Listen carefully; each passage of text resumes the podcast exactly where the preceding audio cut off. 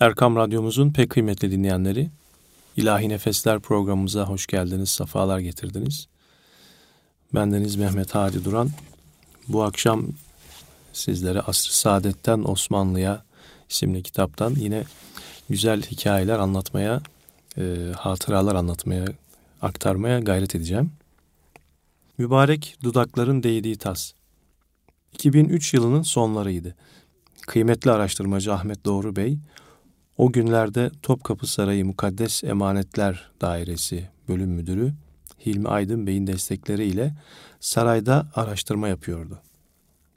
Mukaddes Emanetler Dairesi'nde muhafazalarının içinde saklanmakta olan nice emanetten biri Ahmet Bey'in dikkatini çekmişti.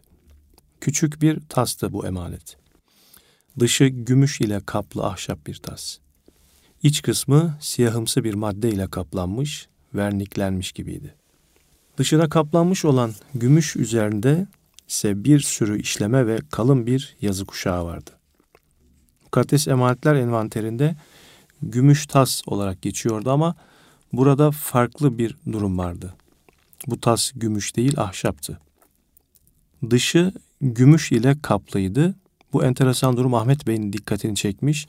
Tası daha yakından inceleme ihtiyacı duymuştu. Bu küçük tasın dışına kaplanan gümüş kısmı daha teferruatlı incelemeye başlamıştı. Gümüş kaplamaya desenler, çiçek ve yaprak motifleri kakılmıştı. Tasın dışını saracak şekilde kalın bir kuşak halinde sülüs ile ayetel kürsü yazıyordu. Peki sadece bu kadar mı? Bu tas hakkında bilgi edinebileceğimiz başka bir şey yok muydu? İşte bu sırada Ahmet Bey kendisinin o güne kadar dikkat etmediği bir detayı fark etti. Tasın dudak değen kısmında gayet küçük bir yazı şeridi akmaktaydı. Çıplak gözle görülmesi bir hayli zor. İlk bakışta sadece bir çizgi gibi görülen bu yazıda acaba ne yazıyordu?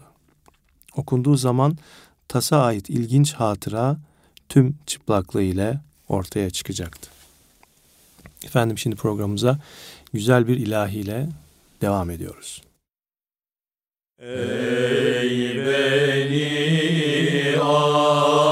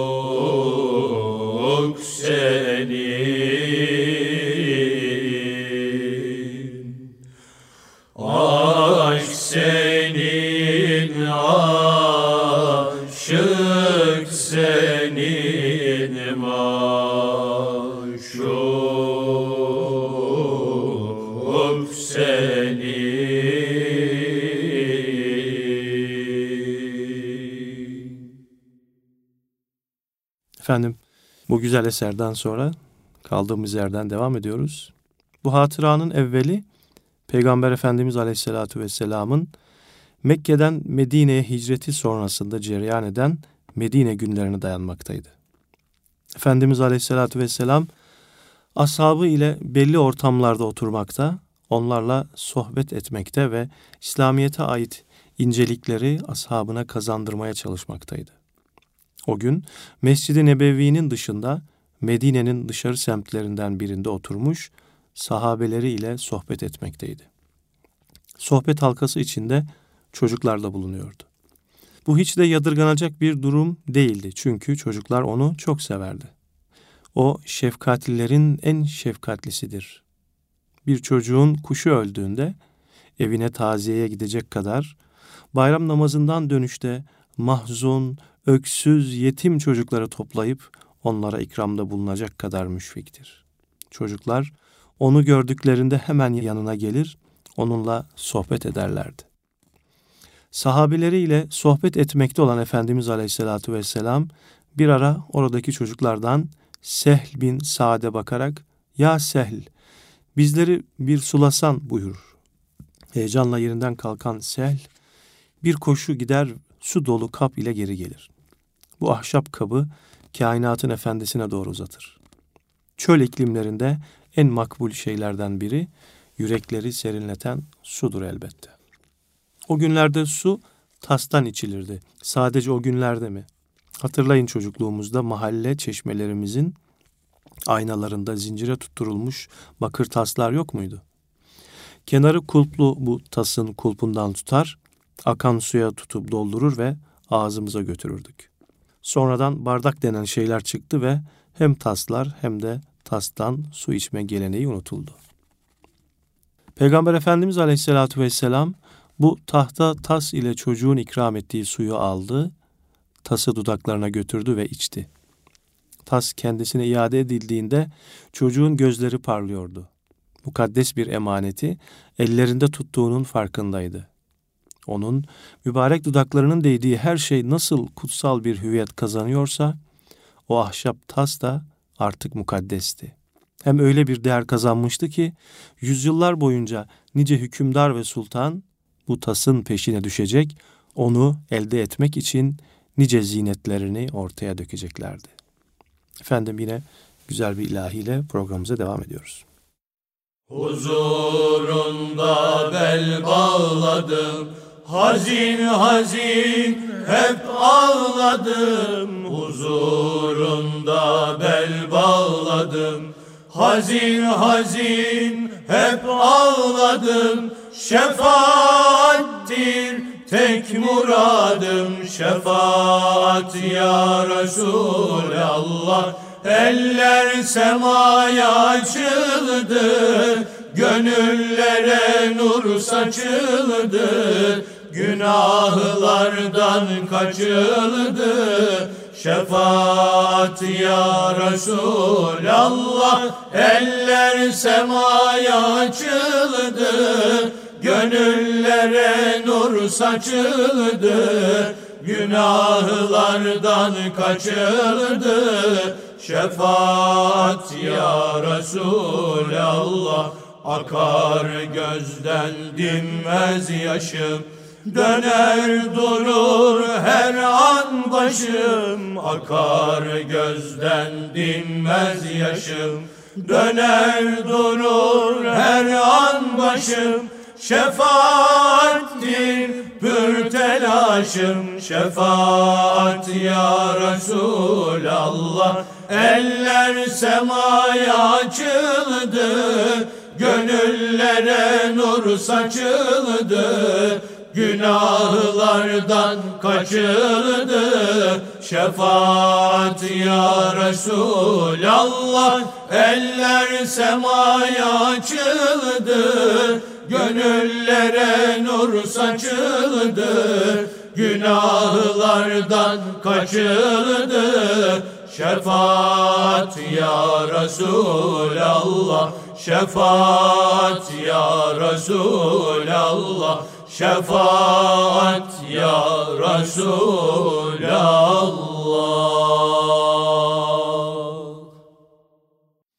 İlahi Nefesler programımız bu güzel ilahiden sonra devam ediyor efendim. Peygamber Efendimiz aleyhissalatu vesselama tası uzatan çocuğun adı Sehl'di. Peygamber Efendimiz'e olan sevgisi kalbinde o kadar yer etmişti ki bu sevginin bir tezahürü olarak o tası ömür boyu saklayacaktı. Hem de ne ömür. Hazreti Sehl sahabiler içinde ömrü en uzun olan sahabilerden biri olacaktı. Yeryüzünde o güzeller güzelini görenler tek tek ahirete irtihal ettiklerinde arkada kalan çok az sahabeden biri de Hazreti Sehl olacaktır. Ömrü oldukça da bu mübarek ahşap tası gözü gibi koruyacak, kem gözlerden sakınacaktır. Bu uzun hayatın sonlarına doğru ise elindeki bu kutsal emaneti emin bir ele teslim etmek ister bu uzun ömürlü sahabi. Devir Emeviler devridir. Başkent artık Medine değil Şam'dır. Ebu Sufyan'ın oğlu Muaviye ile başlayan bu iktidarda ne yazık ki Arap milliyetçiliği yapılmakta, Ehli Beyt'e gereken ehemmiyet verilmemektedir. Hatta nice sahabi Haccac gibi zalimlerin elinde katledilmiş bir zulüm yönetimi etrafı kasıp kavurmaktadır. O günlerde halifenin kızı ile evli Hazreti Ömer'in soyundan gelen bir yönetici vardır ki valilik yaptığı Medine'de büyük dedesi Hazreti Ömer gibi bir hayat yaşamaktadır. Bu kişi Ömer bin Abdülaziz Hazretleridir. Peygamber Efendimiz'i görmemiştir ama onu görenlerin feyzinden hisselenmiştir. Hazreti Ömer bir gece Medine sokaklarında gezerken içeriden ışık sızan bir bahçenin kapısına yanaşacak ve içeriden gelen seslere kulak misafir olacaktır. Yaşlı kadın kızını süte su katması için ikaz etmekte, kız da anne Halife Ömer süte su katmayı yasaklamadı mı demektedir. Anne kızına kızım Ömer bu saatte uykudadır nereden bilecekler? Kızın cevabı son derece anlamlıdır. Anne, Halife Ömer uykudaysa Allah da mı görmüyor? Hazreti Ömer duydukları karşısında çok etkilenmiş, ertesi gün bu eve dünürcü göndererek bu kızı oğluna istemiştir. Bu izdivaçtan Ömer bin Abdülaziz Hazretlerinin annesi doğacaktır. Ömer bin Abdülaziz Hazretleri Emeviler döneminde Medine valiliği yaparken Peygamber Efendimiz aleyhissalatu vesselama ait ne kadar hatıra varsa koruma altına aldırmıştır. Ondan kalan emanetleri muhafaza ettirdiği gibi yine onun elinin değdiği mekan ve yapıları da itina ile tamir ettirmiştir. Mesela Efendimizin bizzat kazı çalışmalarına katıldığı hendek o günlerde dolmaya başladığında Ömer bin Abdülaziz Hazretleri hendeğin içine dolan molozu çıkartarak yeniden belirgin hale getirmiştir. Kainatın efendisinin zamanında kullanmış olduğu bir yorganı devamlı yanında tutmakta, hasta olduğunda bu yorganı kullanarak bu emanet vasıtasıyla Efendimizin himmetinden medet ummaktadır. Efendim güzel bir ilahiyle programımıza devam ediyoruz. Alemlere rahmet olarak geldin Ümmetine şefaat vaat eyledin. Güzel ahlakı sen itmam eyledin. Salat selam sana ya Resulallah Güzel ahlakı sen itmam eyledin. Salat selam sana ya Resulallah. Ne büyük şeref sana ümmet olmak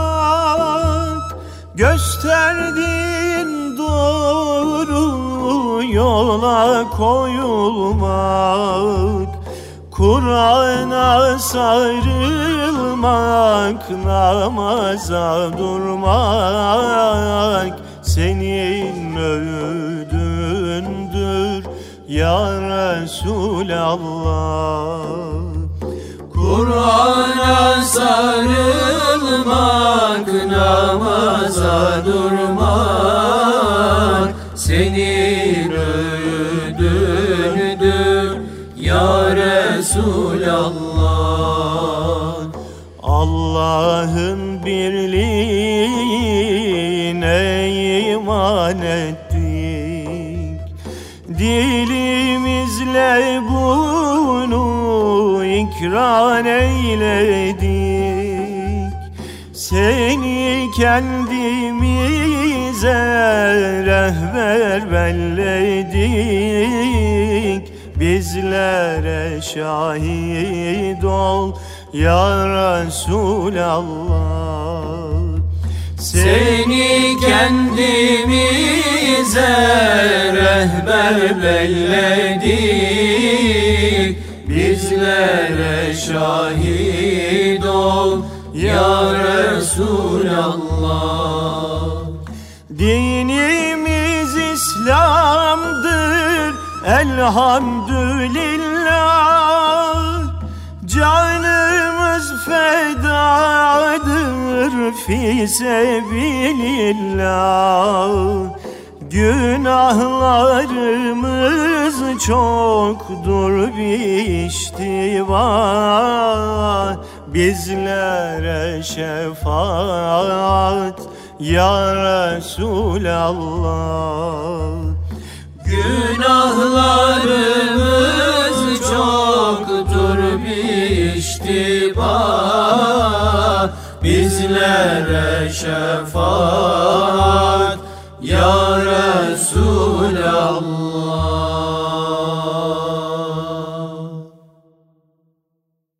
İlahi Nefesler programında kaldığımız yerden devam ediyoruz efendim. Hazreti Sehel elindeki ahşap tası kime emanet edeceğini çok iyi bilmektedir. Ömer bin Abdülaziz Hazretlerinin yanına gelir. Yıllar önce kendisi bir çocuk iken Peygamber Efendimiz'e kendi elleriyle su ikram ettiği tası gösterir. Artık yaşlandığını, bu kutsal emanetin kendisinden sonra zayi olmasını istemediğini söyler ve bu önemli emaneti tam da ehline teslim eder. Ömer bin Abdülaziz Hazretleri bu tasa yanında tuttuğu diğer kutsal emanetlerle birlikte gözü gibi bakacaktır. Peygamber Efendimizin Medine yıllarından Emeviler dönemine kadar tasın hikayesini üzerinde yazanlardan kaba taslak öğrenebiliyoruz. Ama sonra uzun bir kopma söz konusu. Çünkü tasın üzerindeki o çizgi gibi yazı bize bu emanet edişten sonra uzun bir zaman dilimi hakkında bilgi vermiyor. Emevilerin arkasından İslam topraklarını Abbasiler devralıyor. Onların zayıfladığı süreçte Fatımiler, Şii Büveyhiler, Selçuklular, Tulunoğulları, İşitler, Endülüs Emeviler, Zengiler, Eyyubiler ve daha kimler. O mübarek dudakların dokunduğu bu ahşap tasın bu süreçteki akıbetini bilmiyoruz ama Eyyubilerden bayrağı devralan, Moğolların yok ettiklerini sandıkları İslam halifeliğini yeniden ihya eden Memlüklüler döneminde ahşap tasımız yeniden ortaya çıkıyor.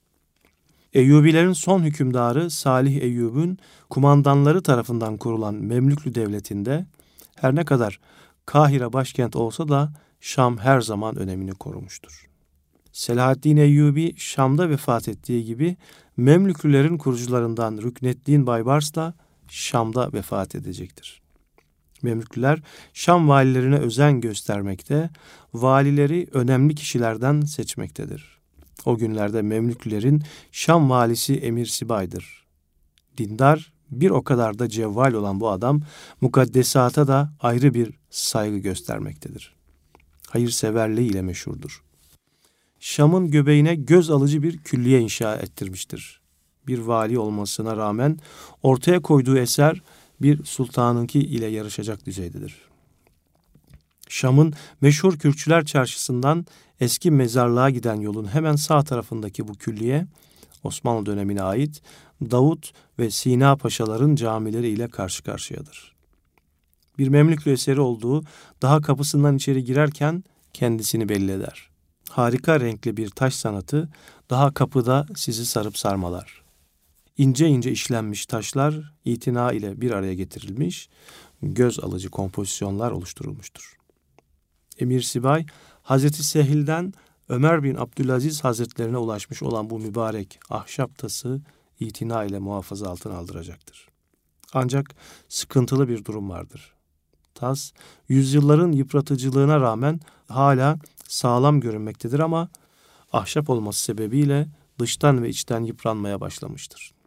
Tahta kuruları ve bunun gibi haşerat kısa sürede tasa ciddi zararlar verebilecektir. Emir Sibay, TAS'ın gelecek nesillere ulaşmasını, Gül-i Muhammedi'den bütün bir insanlığın istifadesini istemektedir. Sonunda TAS'ın korunması adına bazı koruma tedbirleri düşünürler. Bu ahşap tasın içi zifte benzeyen bir madde ile kaplanır. Şeffaf olması dolayısıyla yüzeyi görülebilecek ancak hava ile temasını kestiği için de herhangi bir rutubet ya da haşereden zarar görmeyecektir. Dışını da gümüş ile kaplama kararı alırlar. Hz. Peygamber aleyhissalatü vesselamın şanını yüceltme, ona ait bir emanetin hakkını verme ve koruma adına gümüş bir kaplama yapılmalı ve bu kaplamanın üzerine de o güne kadarki hatırası not düşülmelidir. O günün sanatçıları, gümüş ustaları itina ile çalışır ve bu kutsal emanetin dışını gümüş bir tabaka ile kaplarlar. Kaplama estetik bir şekilde motiflerle süslenecek ve tasın etrafına kalın bir kuşak halinde ayetel kürsü yazılacaktır. Allah'ın kelamı asıl ve önemli olandır. Bu nedenle tasta en çok dikkat çeken şey ayeti kerime kısmıdır. Her ne kadar tasın hatırası olsa da insanlara dikkat çeken kısımlar hele hele Emir Sibay'ın bizzat kendisinin de adının geç tasa işlenecektir. Çünkü bir kişinin kendisini anlatması bizim anlayışımızda hakir ve çirkin görülen bir şeydir.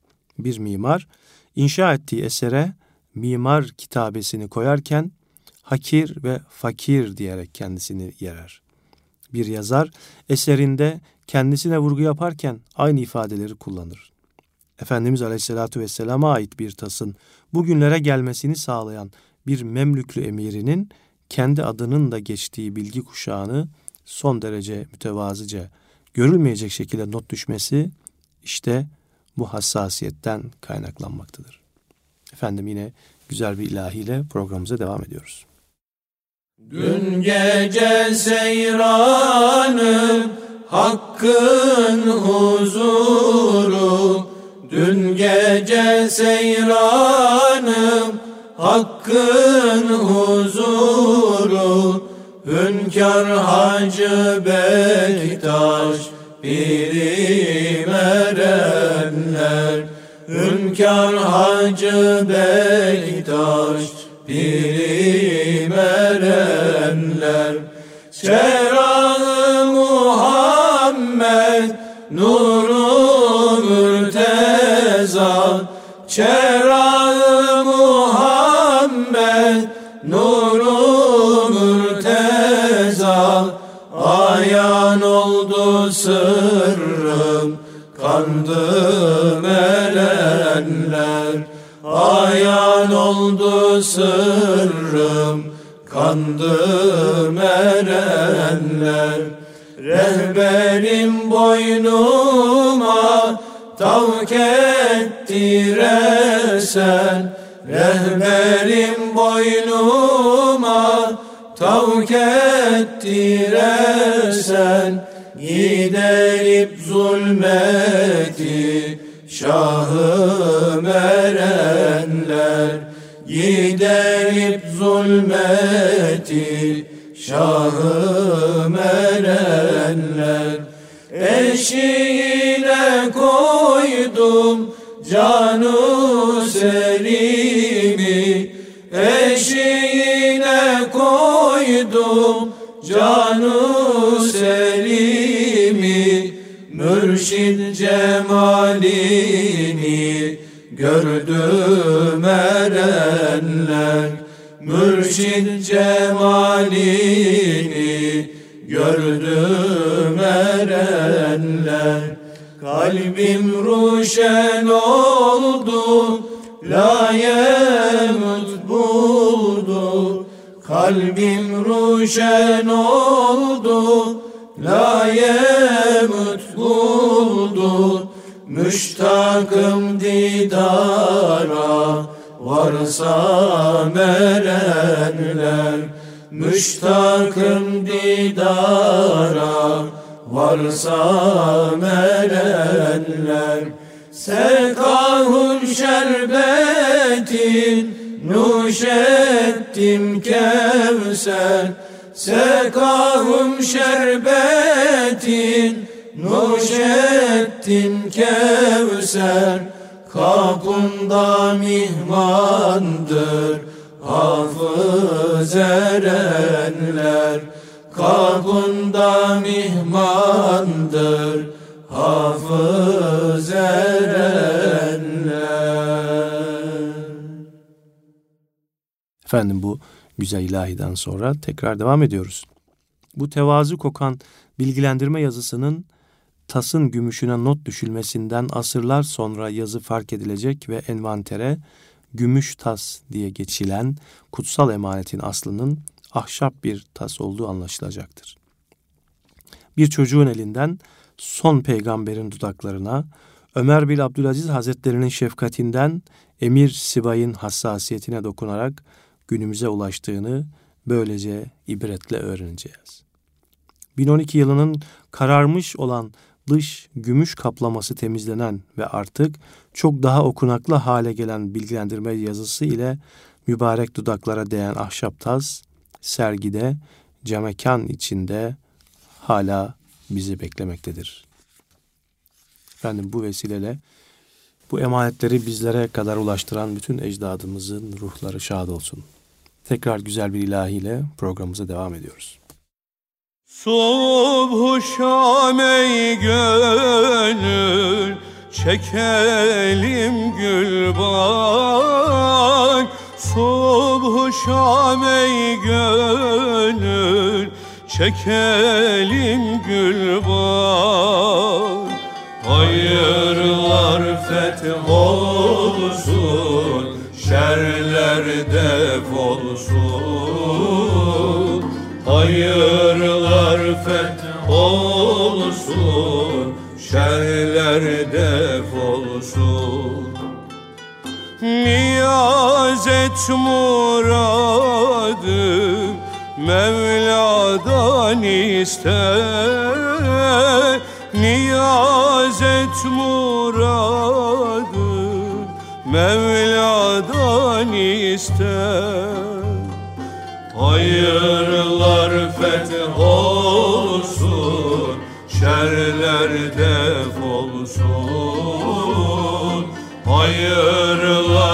Feth olsun Şerler def olsun.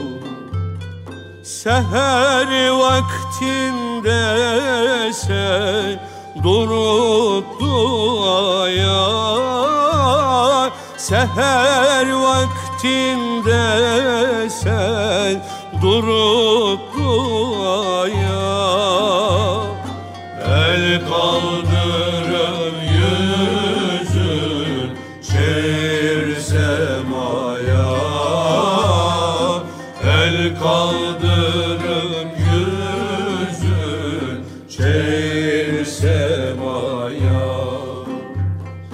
Sıdık ile yalvar ol Gani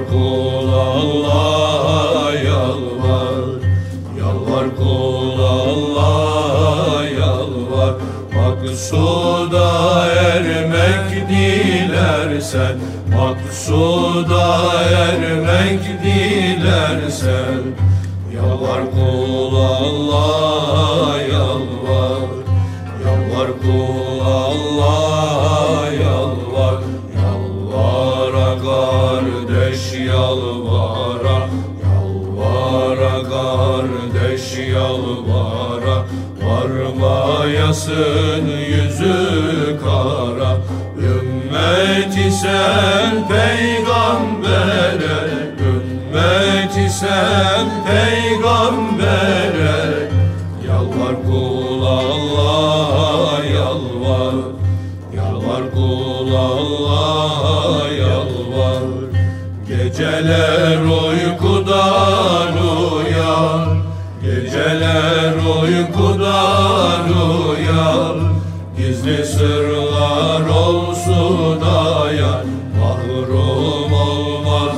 Allah diyen Mahrum olmaz Allah diyen. Yalvar kul Allah'a yalvar Yalvar kul Allah'a yalvar.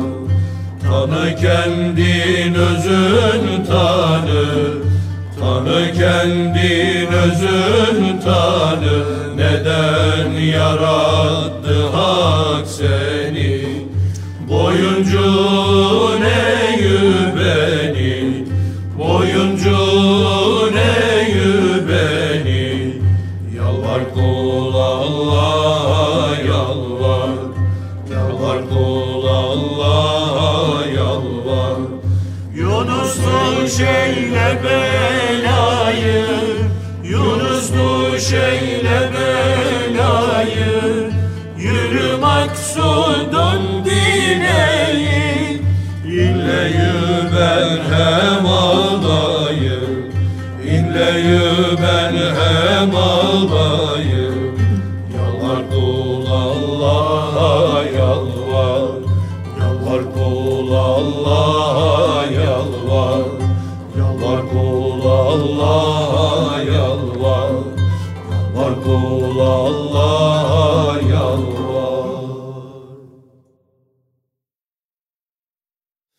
Osmanlı-İran ilişkileri yine gergin günlerini yaşamaktadır.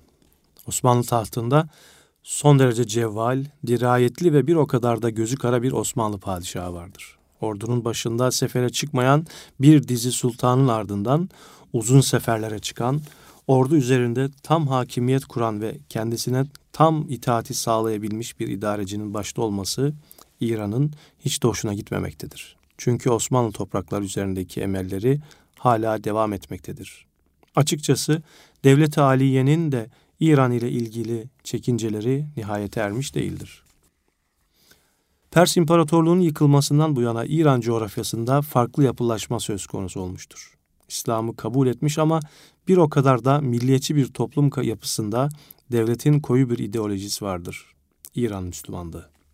Bu kalın duvarlar diğer İslam devletleri ile iyi geçinmelerine, ortak hareket etmelerine, küfara karşı beraber olmalarına hep engel teşkil edecektir. Bu sebepledir ki ne Moğol istilası ne Haçlı seferlerinde Tuğrul Beyler, Alparslanlar, Kılıç Arslanlar, Selahaddinler destan yazarken İran hiç gözükmeyecektir. Açıkçası Kanuni dönemi gibi dünyaya diz çöktürülen bir dönemde bile İran'dan çekinilmiştir. Çünkü Macarları Muhaç'ta yendiğimiz zaman ya da Alman seferiyle Şarlken'e baş eğdirdiğimiz zaman Avrupa'nın şehrinden bir süre emin olabiliyordunuz ancak Çaldıran'da İran'ı yere serseniz bile bu devletin oyunlarından emin olmak zordu. Çünkü Şii akideye sahip bu devletin adamları Osmanlı bünyesine sızıp devleti aliye içindeki insanlarımızı etkilemeye çalışabiliyor, Osmanlı'nın yumuşak karnından istifade ediyordu. Çünkü bu adalet timsali devlette hiç kimse dininden, mezhebinden, tapındığı şeyden dolayı ayrımcılık yaşamıyordu. Çaldıran Savaşı'nın üzerinden yıllar geçmişti. Şah İsmail ve oğlu öleli de çok olmuştu. Ama İran-Osmanlı arasındaki soğuk savaş bütün hızıyla devam ediyordu. Zaman zaman ordular karşı karşıya geliyor, ardından herkes tekrar kendi topraklarına çekiliyordu.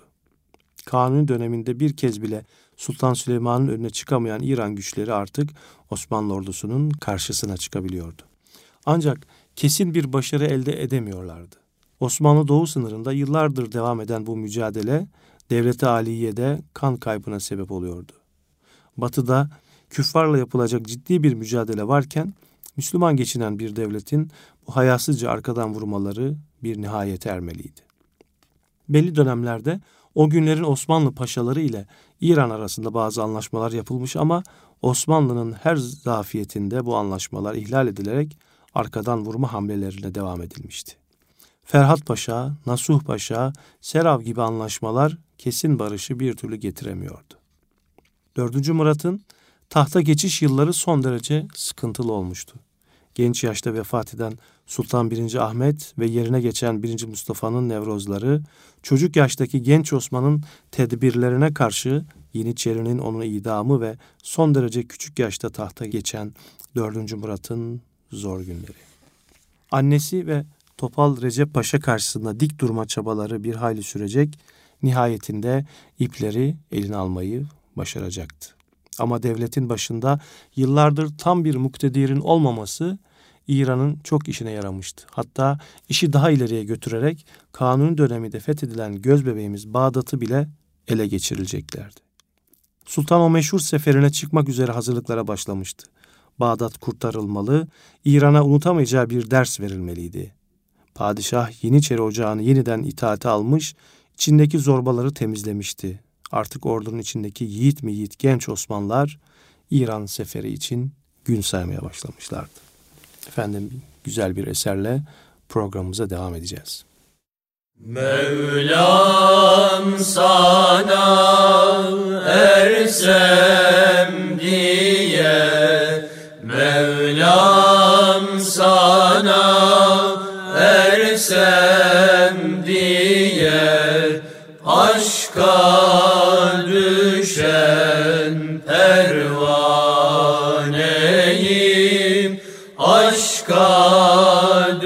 شاء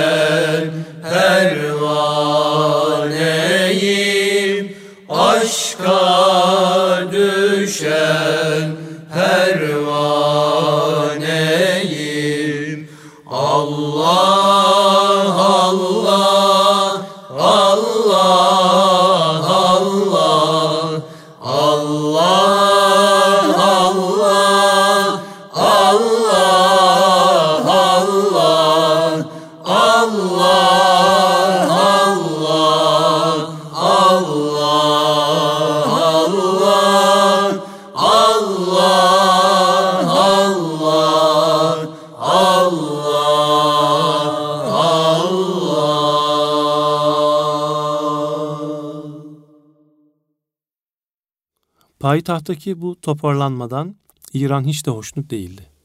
Güçlü bir padişah onun emrine itaat eden bir ordu, bileği bükülemeyecek bir Osmanlı gücü demekti.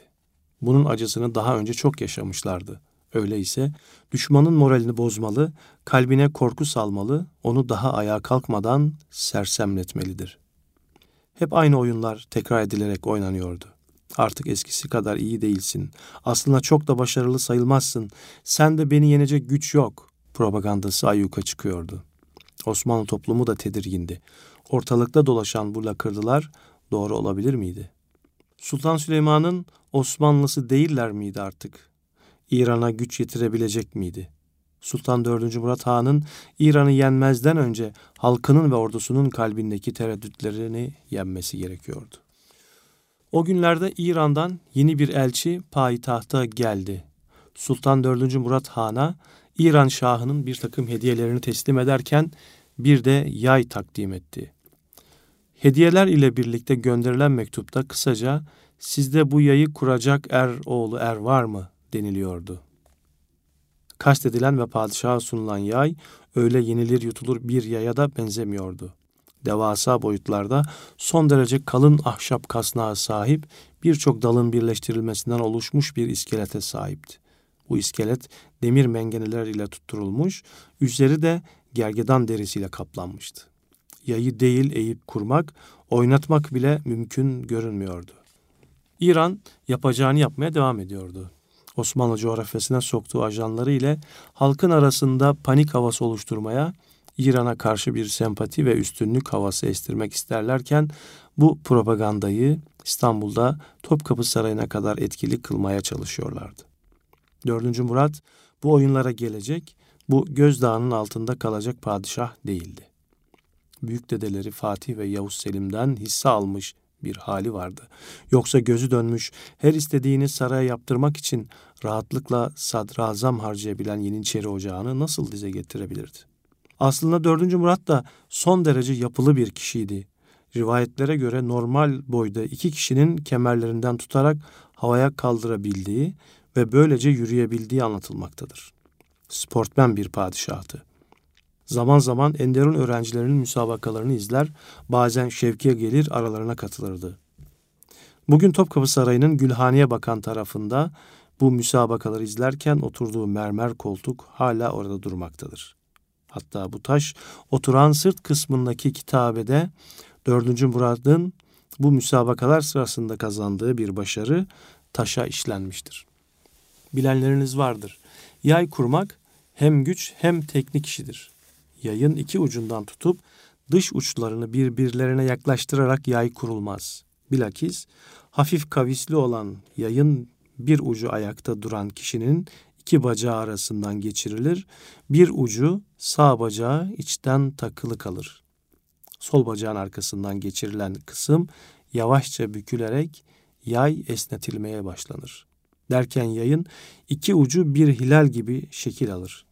Bundan sonra da atın kuyruk kılı ve benzeri ile iki uç birbirine sıkıca bağlanarak yay kurulur. Ancak bu yay öyle kurulacak cinsten değildir. Kurmak bir yana normal bir insanın eğip bükmesi bile mümkün görülmemektedir. Efendim yine güzel bir eserle programımıza devam edeceğiz. Mail oldum bahçesinde